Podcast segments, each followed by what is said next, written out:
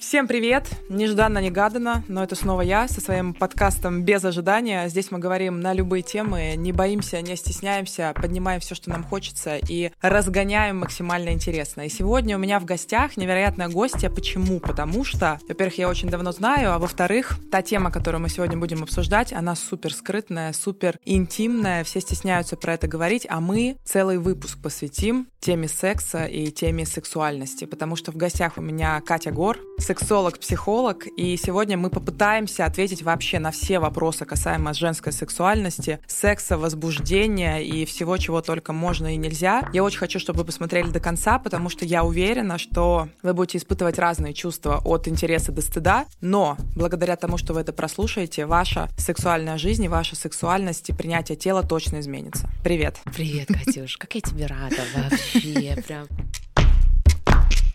Многие думают, что к сексологу надо идти, когда есть проблемы. Или к психологу, когда есть проблемы. Ага. А как же вопрос масштабности, расширения, еще большего? По сути, ты, по-моему, за этим ко мне и пришла. Зачем я вообще пришла к сексологу? Потому что может показаться со стороны, что я типа супер прокачанная, у меня, знаешь, нет проблем. Но вопрос, почему проблема? То есть, вероятнее всего, я приходила, чтобы еще сильнее и глубже изучить эту тему. Например, не знаю, оргазмировать дольше или принимать свое тело. По-любому я проходила к тебе, потому что это история вообще всей моей жизни. И вот история с сексологией, с психологией, с каким-то глубинным анализом, это ведь всегда расширение твоих внутренних границ. То есть сделать себя уже хорошего, уже пи***того, еще лучше. И я помню, ты мне рассказывала технику, когда техника поклонения мужчине, когда ты омываешь ему ноги, когда ты перед ним в поклоне, я думала, ебать, что? И самый прикол, что я это попробовала. Ага. И это вообще другие вибрации. То есть это даже, это даже не про секс, это что-то вообще другое. Это такое взаимоотношение внутреннее между мужчиной и женщиной происходит, что это вот это больше, чем секс. Да, это великое женское перед великим мужским. У меня тоже были такие... То есть я не понимала, как вообще можно делать массаж ног мужчине. Например? После секса. Я думаю, боже, или касаться ногами его члена, к примеру. Почему нет? Да-да-да, какие-то такие истории. И когда я первый раз это сделала, я понимала, что как будто бы через меня все женщины, а он — это такое великое мужское, и это совершенно иное состояние. Да, это совершенно другая энергетика. Я тебе хочу сказать, что у меня буквально недавно был такой, легкий, знаешь, марафон, вот буквально, чтобы немножко копнуться в себе, и у нас была история партнерства там. И я рассказывала о том, что такое вообще взаимоотношения между мужчиной и женщиной, и все девчата, которые были на этом марафоне, они все считали, что женщина дает. Все как одна. Вот мне интересно, я сейчас всё время женщинам спрашиваю, а где ваша давалка? Покажите мне вашу давалку. Потому что же что принято? Баба дает или не дает? Тварь такая, голова у нее болит, она устала или еще что-то. А мужик вот... Хотя пришел. На самом-то деле, да, вот если посмотреть просто конкретно, если у женщины нет секса, всё на кого плохо. Она похожа? Если у мужчины нет секса, то он сублимирует, у него какие-то процессы, что-то еще. И мужчина дает женщине эту энергию, что она... Мужчина после секса спит, что делает женщина? У женщины энергия. Да. Ее прям прет всю. Если, конечно, она умеет ее пропускать, она умеет ей обладать. Но опять же, если женщина этому не сопротивляется. Но большинство женщин что делают? Сопротивляются. Да. И ведь еще история про то вообще, в принципе, вот этот, не знаю, этикет секса, я не знаю даже, как это описать, то, что принято, что секс — это, во-первых, где-то в темноте, что никто нигде не видит, что это какая-то обязаловка, что это очень много стыда, что нужно... То есть в этом нету как будто бы удовольствия, наслаждения. Есть оргазм, который кто-то испытывает, а кто-то вообще никогда. То есть кому повезло, тот хотя бы оргазм испытал. Да. А так это где-то за дверями непонятно как, и это какое-то ты выполнил какое-то условие, и вообще как будто не про удовольствие. Что меня вообще поразило, с чего тут стоит начать, что у нас в России здоровой сексуальности нет вообще. Согласна. То есть нам кажется, что все ок, только потому, что мы не изучили огромный пласт информации, и по сути, да, если брать там основные базовые потребности, мы изучаем, как нам есть, есть. Да. Мы это подробно изучаем. Как нам спать? Какую воду нам пить? Секс находится там же, но мы этот вопрос не изучаем. Только ровно столько, насколько знаю я и могу попробовать, либо где-то почитать, посмотреть. Но там столько информации исковерканной. Если брать порно, это вообще нереально. Посмотришь порно, там все такие красивые, нарядные, с этими. А фильмы так вообще с идеальной прической и так далее. А секс — это что? Это слюни, это грязь, это говно, это сопли, это просто волосы вот такие. Сперма повсюду. Просто повсюду. Вот вообще это реально клининг. Задница вообще не розовая, а обычного цвета. Да, вроде бы все нормально, но это вызывает просто клининг после этого, если был хороший секс. Но это правда так. Да. Но при этом люди этого не понимают. И я помню, я пошла на одно обучение. Правда, там столько мифов, столько легенд на эту тему, что когда я выбирала в том числе восточный тантрический подход. То есть там был блок про это. Угу. Потому что если брать американскую школу и восточную школу, это разные подходы в сексологии. Ну, потому конечно. Что американцы — это больше про напряжение, как правильно там, дрочить клитор, чтобы получить оргазм. А если брать тантрические практики, опять же, если говорить про тантру, тантра — это всего лишь 20% про секс. Все остальное — это философия жизни. Но из-за того, что тантра у нас на устах только про секс, люди действительно считают, что это только про секс. Опять же, да, тема табуированная насколько. Да. И этот подход научил меня совершенно иному видению вообще сексуальности, вопросов сексуальности. Но это безумная красота, ведь сексуальность, безумная красота, да. Это безумное раскрепощение, это наслаждение, это возможность дарить всеобъемлющую любовь женскую, просто вот манкую такую, помогать, обретать, созидать. Это все про секс. Для меня даже секс, почему я полюбила тему сексуальности, ведь в сексе это вот покачивание, вот это когда подключается все тело, там определенные измененное состояние.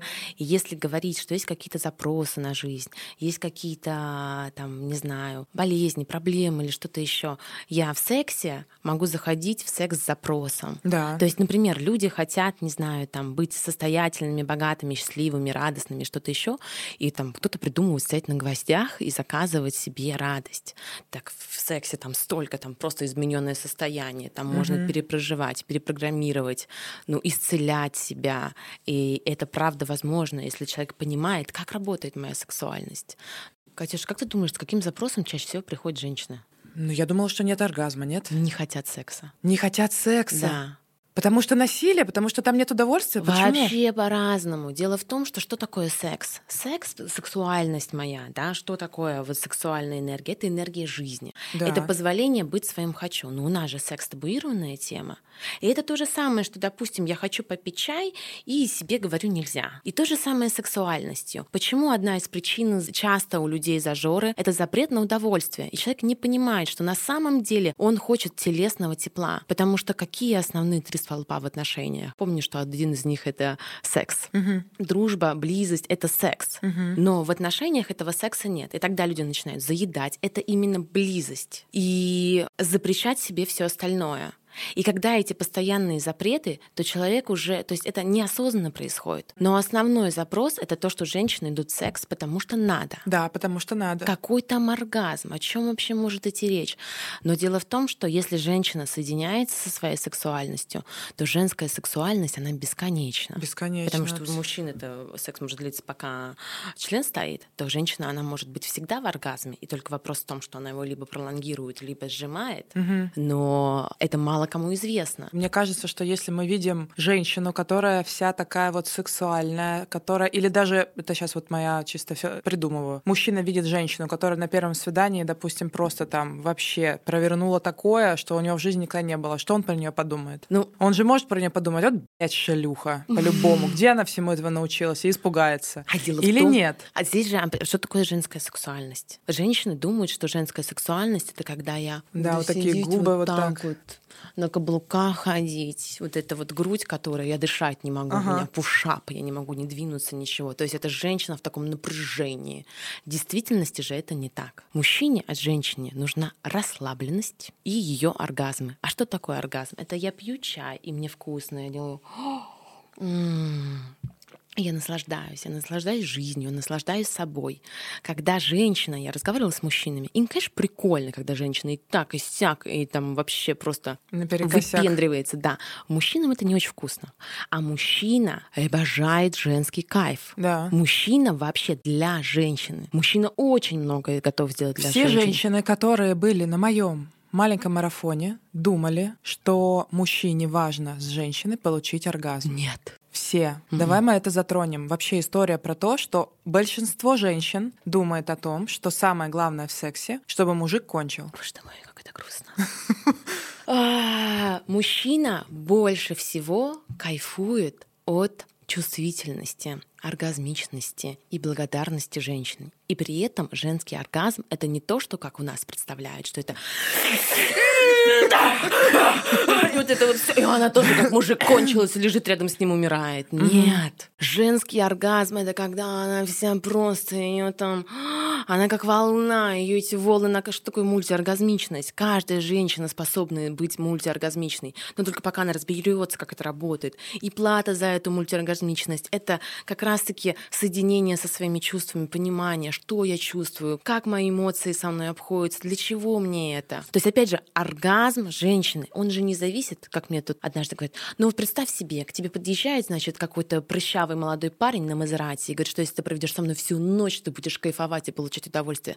Ты ему поверишь? Я говорю, какая мне разница? Потому что полностью мой оргазм зависит от меня. Я могу кайфануть с ним, если я захочу. И могу не кайфануть, если я захочу. Если у меня будут какие-то предрассудки или что-то еще. Да. Но в этот секс я пойду только от своего желания. И, кстати, у меня были девушки, которых приводили ко мне на консультации их мужья и говорили, я хочу, чтобы моя жена получала оргазмы. И когда мы узнавали, почему же она не получает оргазмы, это было очень часто из-за того, что ее родители не принимают мужа. И она не даст мужику этот высший кайф.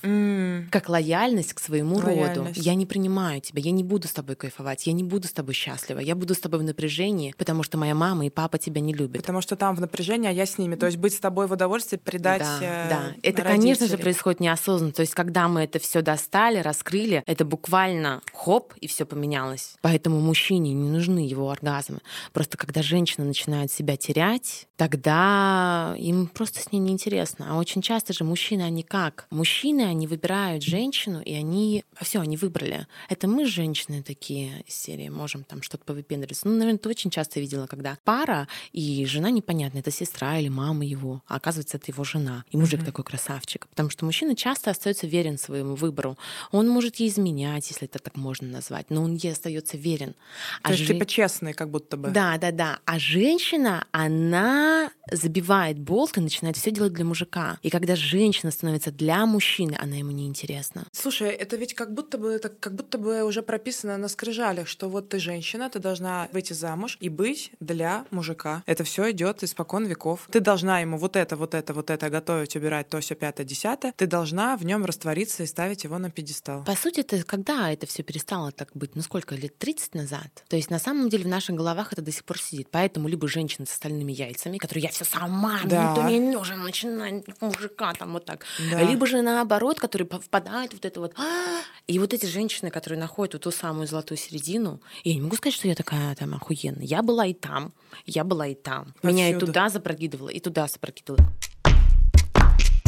Вообще вот тут важно обозначить, наверное, о том, как работает вообще психотерапия, тренинги и, допустим, там всякие телесные практики. Знаешь, сейчас, когда смотрят, думают, что мы бешенство какое-то. Люди с ним не с доверием относятся. Дело в том, что я поняла, что важно объединять тело, чувства и разум. Да. Но, например, если говорить про психотерапию, туда идет разум, и туда идут иногда чувства, даже не у всех психологов. Как это не у всех психологов? А как можно без чувств? Погоди. Каждый выбирает себе своего специалиста, но не все психологи действительно интересуются чувствами. Часто приходит так, что люди просто выговариваются, этого достаточно. Как подружки? Ну, не как подружки, но бывает такое. То есть со мной делились, так происходило, и я однажды попала к такому психологу.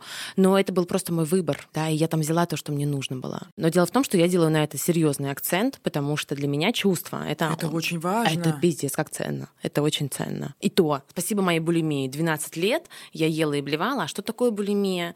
Это полный дисконнект, отсутствие чувств. И когда я знаю, что это такое, зависимость от еды, зажирание всех чувств едой, я больше этого не позволю. Ну вот, это разум для того, чтобы объяснить уму, как это будет происходить. Это чувство для того, чтобы сердце открылось. И это тело. Потому что такое тело? Тело, если мы не работаем с нашей психикой, с нашим телом, то это кладбище воспоминаний. И любые неотреагированные чувства, любые непрожитые истории в нашем теле потом болезнями, какими-то болями, каким-то напряжением, усталостью и так далее, это все фиксируется. И для того, чтобы это все включить и заработало в глубже, чем секс, я как раз-таки включаю тело для того, чтобы эта энергия стала подниматься. Естественно, я очень много уделяю время чувствам и, естественно, разуму. То есть я включила все, потому что когда я ходила только в психотерапию, там не включали мое тело так мощно, как сейчас. А когда я пришла на тренинги, я подумала, как классно там включают вот это все, но там не успевают индивидуально поработать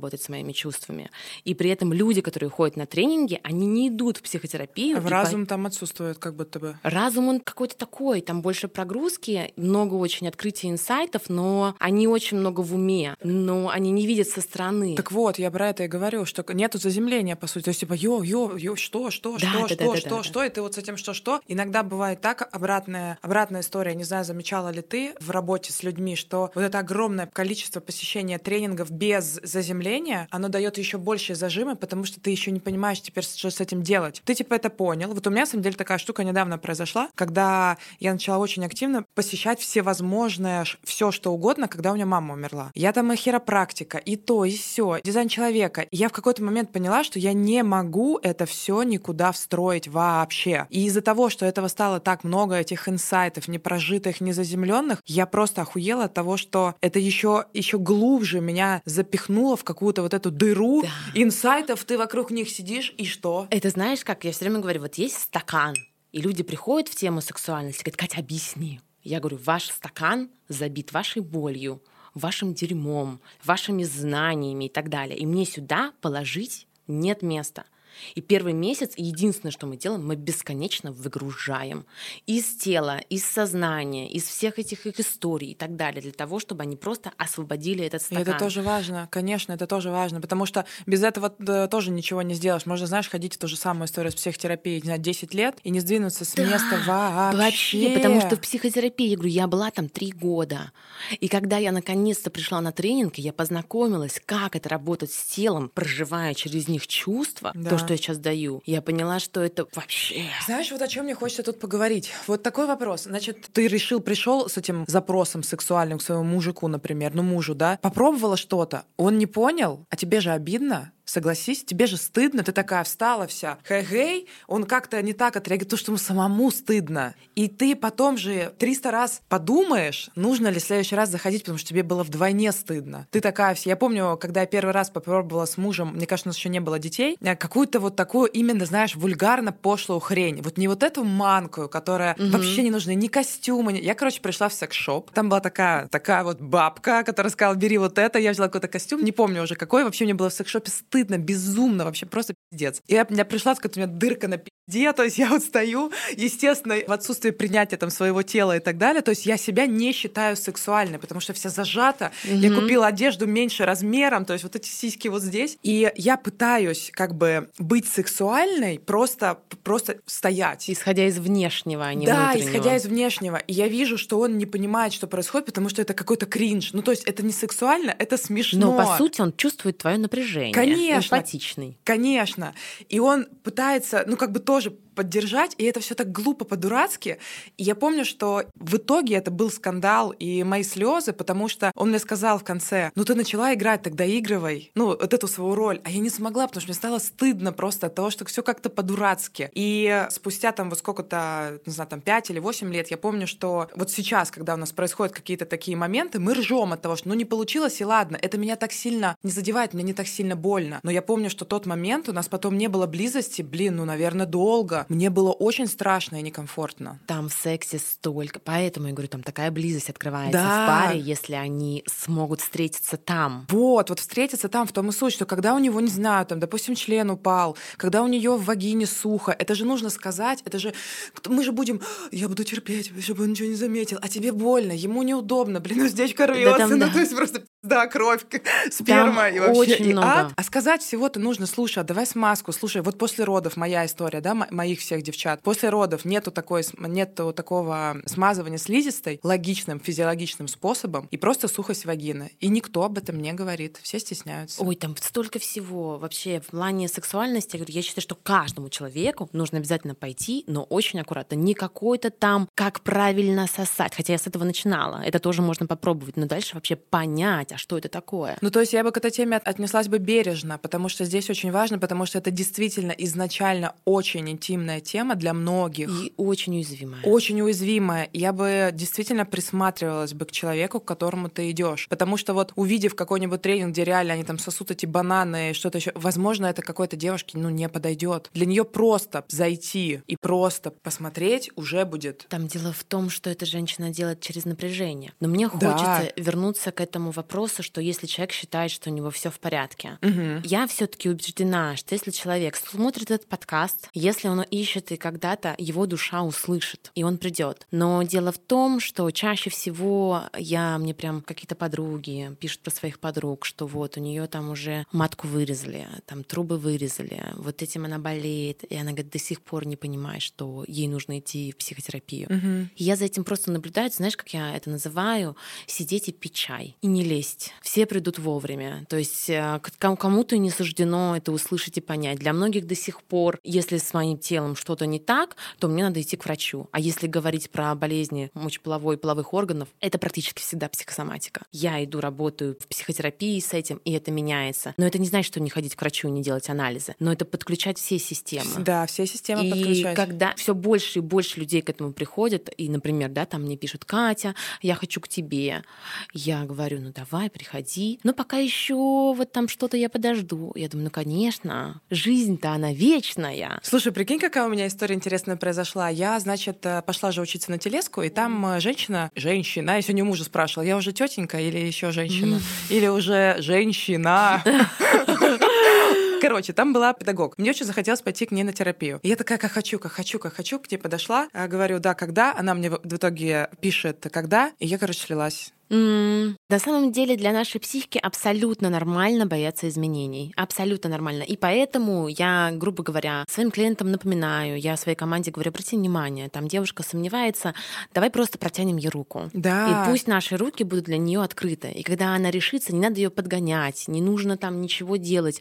Пусть она знает, что я для нее открыта в любой момент, когда она будет готова. Потому что я знаю, как я ехала на свою психотерапию.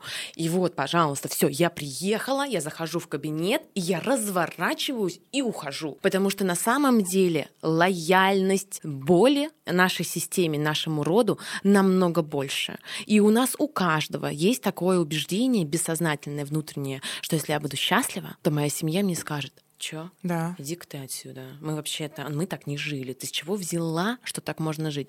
И я каждый раз с этой динамикой сталкиваюсь, и каждый раз я в нее смотрю, и каждый раз я делаю определенные, да, там, ритуалы, определенные процессы в своем проекте для женщин, которые ко мне пришли, для того, чтобы они понимали эту сцепку со своим родом, что они оргазмируют, получают удовольствие от жизни, становятся там счастливее, богаче и так далее, и их род с ними. Потому что на самом деле эти изменения, они вот так бессознательно нас постоянно... Иди обратно. Ну и всегда, конечно же, изменения начинаются в зоне дискомфорта. А мы тут уже привыкли. То есть я по себе смотрю, что я вот, например, сейчас в отношениях сталкиваюсь с определенным этапом. Хотя каждый день себе говорю, зачем ты это делаешь? А потом себе говорю, когда я пройду это, я вырасту. И мне ужасно дискомфортно, мне тяжело, мне плохо, я плачу, что-то еще.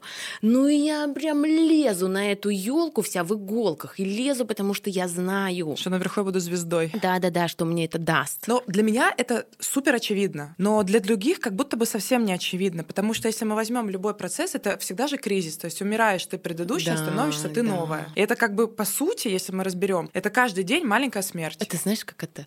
У меня сейчас девушка была одна, я же каждый раз перед программой провожу, знакомлюсь с девушками, понимаю, кого я беру, кого я не беру, и там девушка. Это вот глубже, чем секс. Да.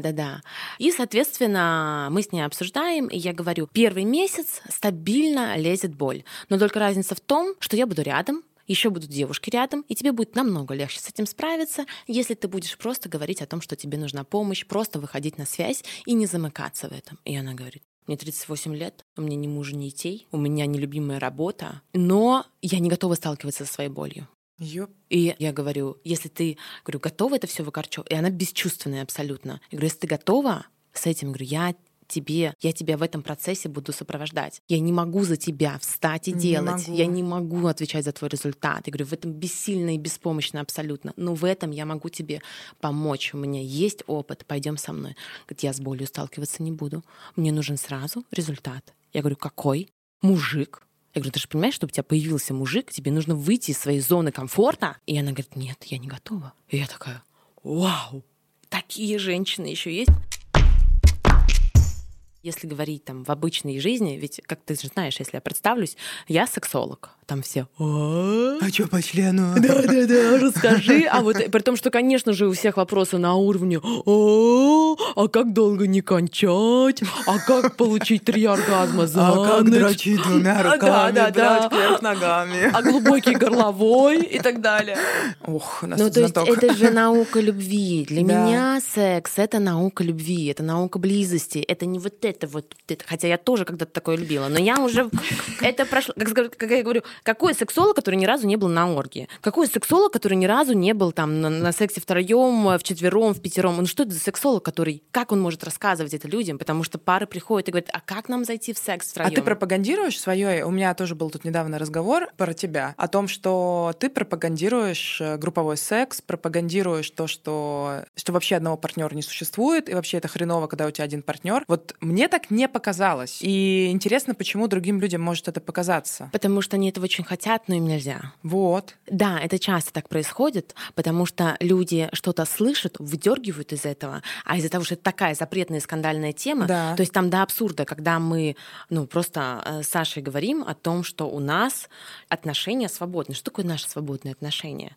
Это если мы идем в секс с другими людьми, мы идем в этот опыт совместно. Это отношения более, я даже бы сказала, не то чтобы договоренности, они более ответственные. Они более ответственные, чем закрытые отношения. А чем закрытые, в которых нет диалога? Да, потому что, грубо говоря... Если я, например, говорю своему мужу, я не готова к тому, что... То есть мне будет больно, и мне бы не хотелось, чтобы в наших отношениях появился кто-то третий, чтобы ты куда-то там ходил или еще что-то. То есть мы договорились, он понимает, что если он пойдет налево-направо, то мне будет больно, и это его ответственность или выбор, делать мне больно или нет. Ты знаешь, вот здесь такая история, что мы выбираем, когда испытывать боль. Другой человек может что-то делать, но наша жизнь, если наши чувства зависят от поступков другого человека так напрямую, то другой человек как будто бы это сделает для того, чтобы ты проработала свою боль. Но дело в том, что ответственные отношения, что, допустим, у моего мужа есть такая возможность, и у меня есть такая возможность. И я могу это сделать. А хочу ли я это делать? И оказывается, что нет. Оказывается, что я выбираю этого мужчину. То есть можно попробовать для того, чтобы понять, что на самом деле я так не хочу. Ну,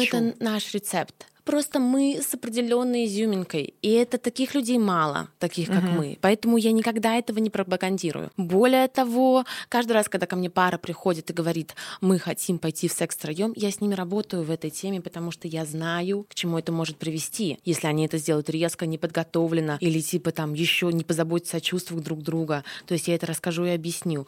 Наши отношения такие, потому что у нас есть определенная профессия, определенная история. И не факт, что так будет дальше. Я не могу сказать, что я это не пропагандирую, я рассказываю. Ты просто очень легко и свободно про это рассказываешь, и поэтому кому-то может показаться, что только это норма. Да. И может так произойти, что может быть, у тебя были такие случаи, когда к тебе приходил кто-нибудь на секс-бранч, например, достаточно скрытый, такой, знаешь, закрытый, неоргазмичный, вообще не про секс. И, слышав тебя, у человека включалась история, что нужно дико ебаться со всеми. Были ли такие люди? После тренингов я знаю, что такие ситуации происходят. И когда я начала вести с Сашей тренинги, я начала давать дополнительный блок. Здесь нужно, мне кажется, немножко ввести в контекст, что мы с мужем проводим тренинги. Называется «Сила сексуальности для мужчин и для женщин». Как это сила сексуальности проявляется? Я там бывала, я очень рекомендую.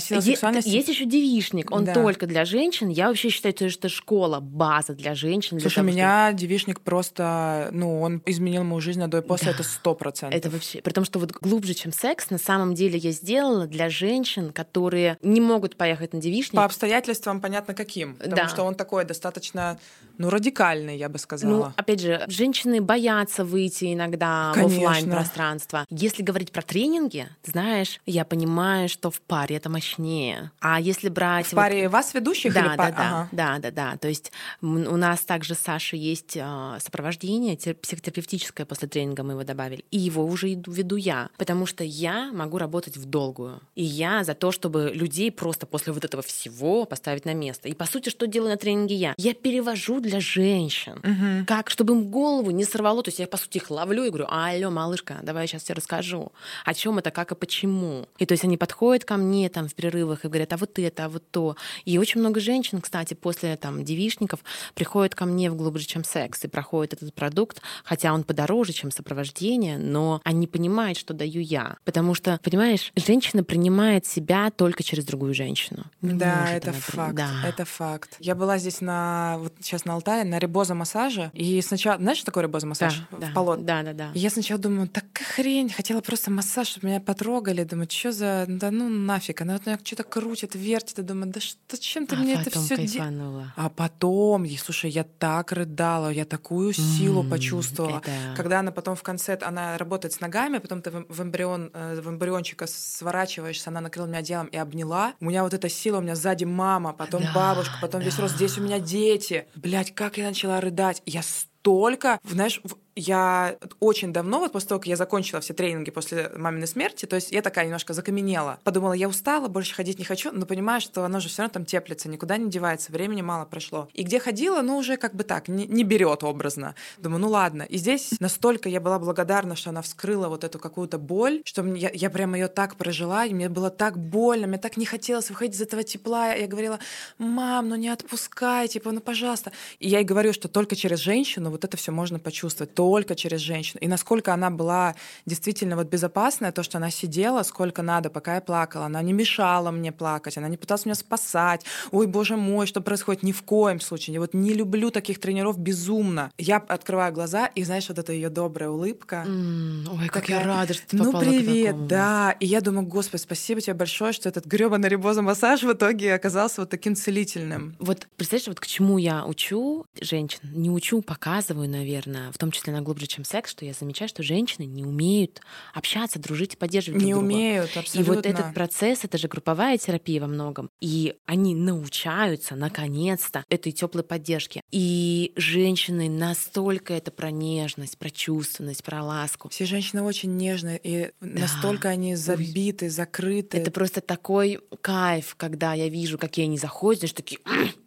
У меня еще заходят часто такие женщины с стальными яйцами, а выходят, они сидят...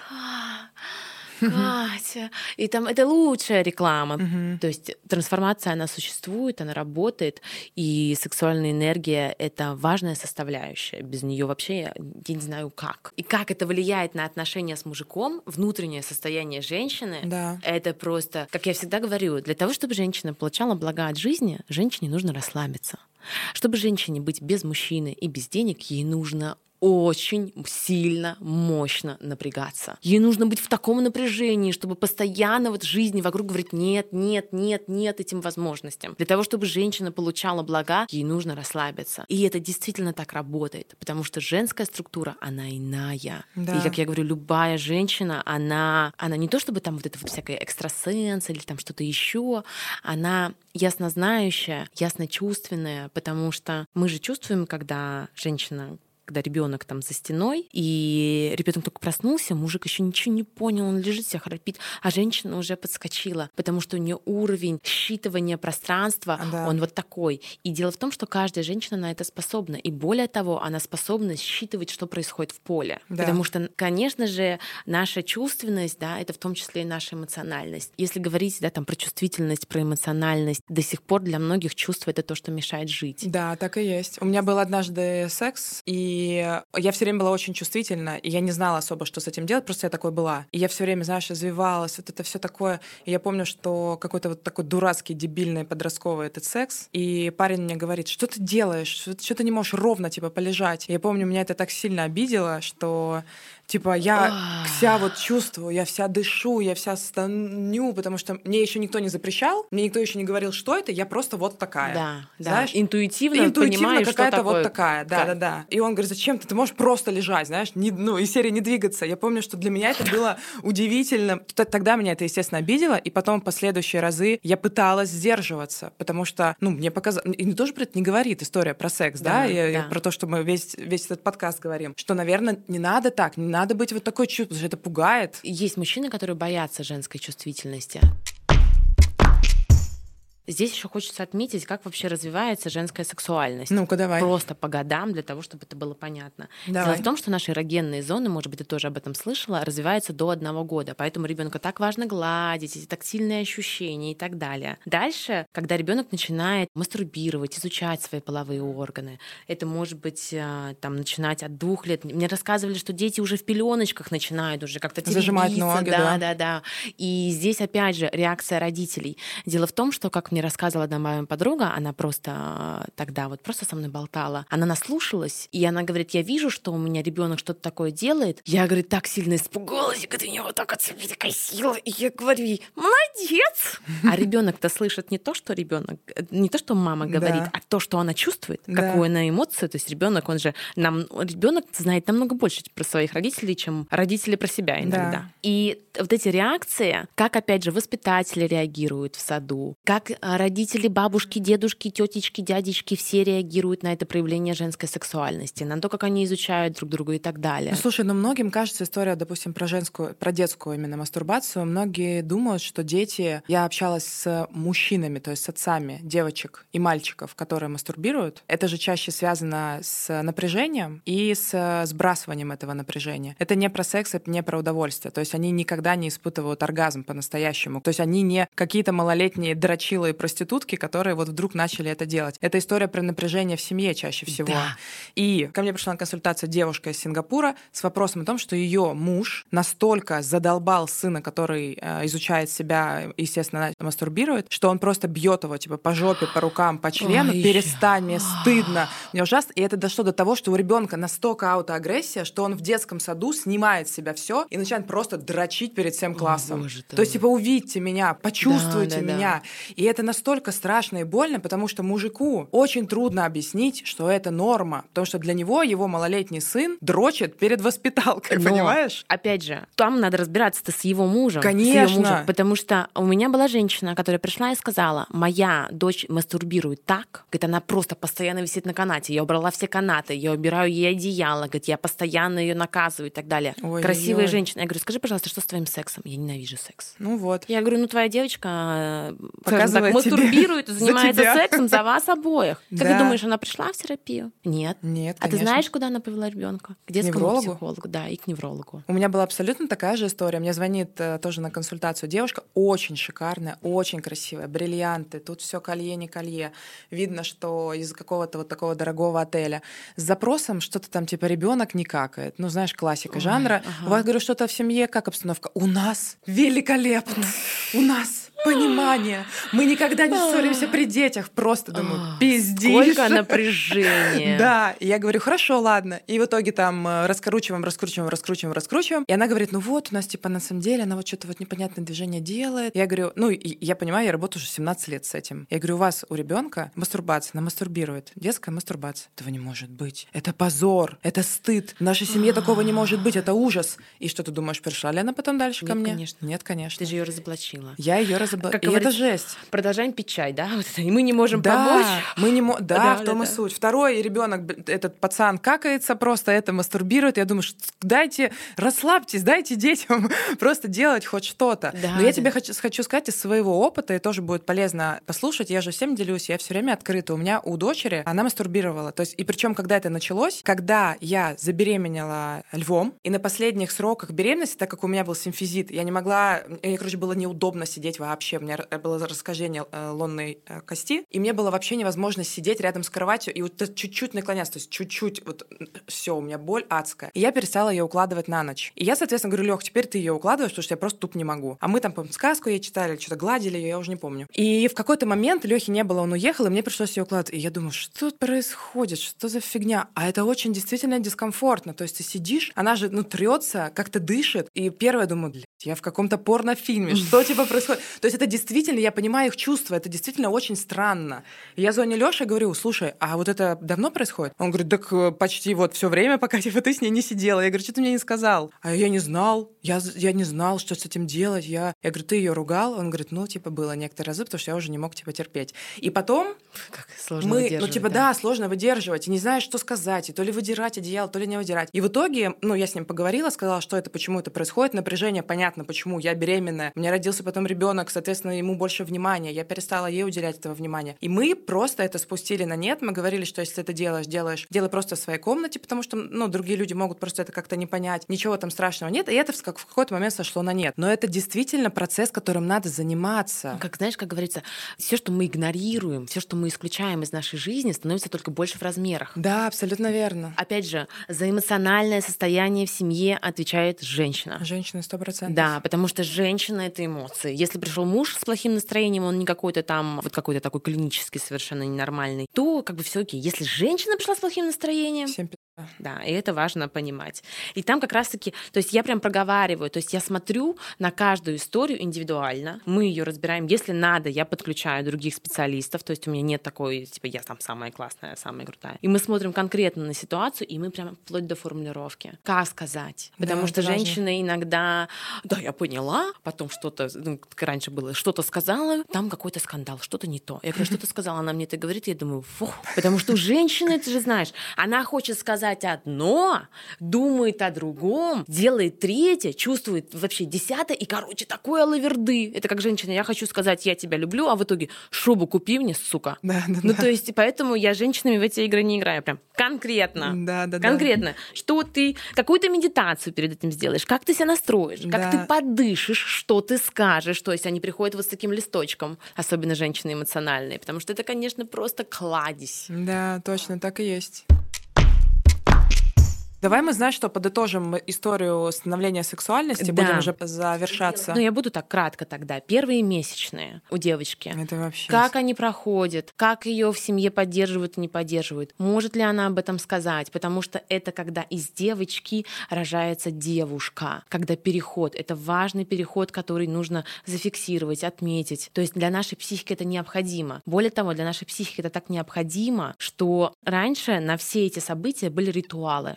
Сейчас ритуалов нет. И это жаль. А переход этот остался. Да, совершить нужно. И тогда тело создает свой ритуал, это боль. И если этот ритуал сделать, то это будет уже проще. Но опять же, ритуал — это не значит там бить барабаны и бегать там, и так далее. Можно что-то придумать другое. Следующий этап — когда начинает расти грудь. Когда девушка уже тоже приобретает формы, как реагирует мама, папа. Там и всякая такая история, лифчики. Да, первый сексуальный опыт. Об этом я могу отдельно подкаст записать, потому что каждый раз, когда я эту тему поднимаю... Пишите в комментариях, нужен ли нам отдельный подкаст. Да. Про первый секс. Это, говорю, это отдельная история. Но дело в том, что женщина рассказывает, как у них происходило. Там уязвимость такая. И женщина сразу же это берет на себя. И дальше, как ее встретили первый оргазм, как она на него отреагировала, как мужчины реагировали на какие-то ее проявления, как она, когда проявляла инициативу, как мужчины реагировали.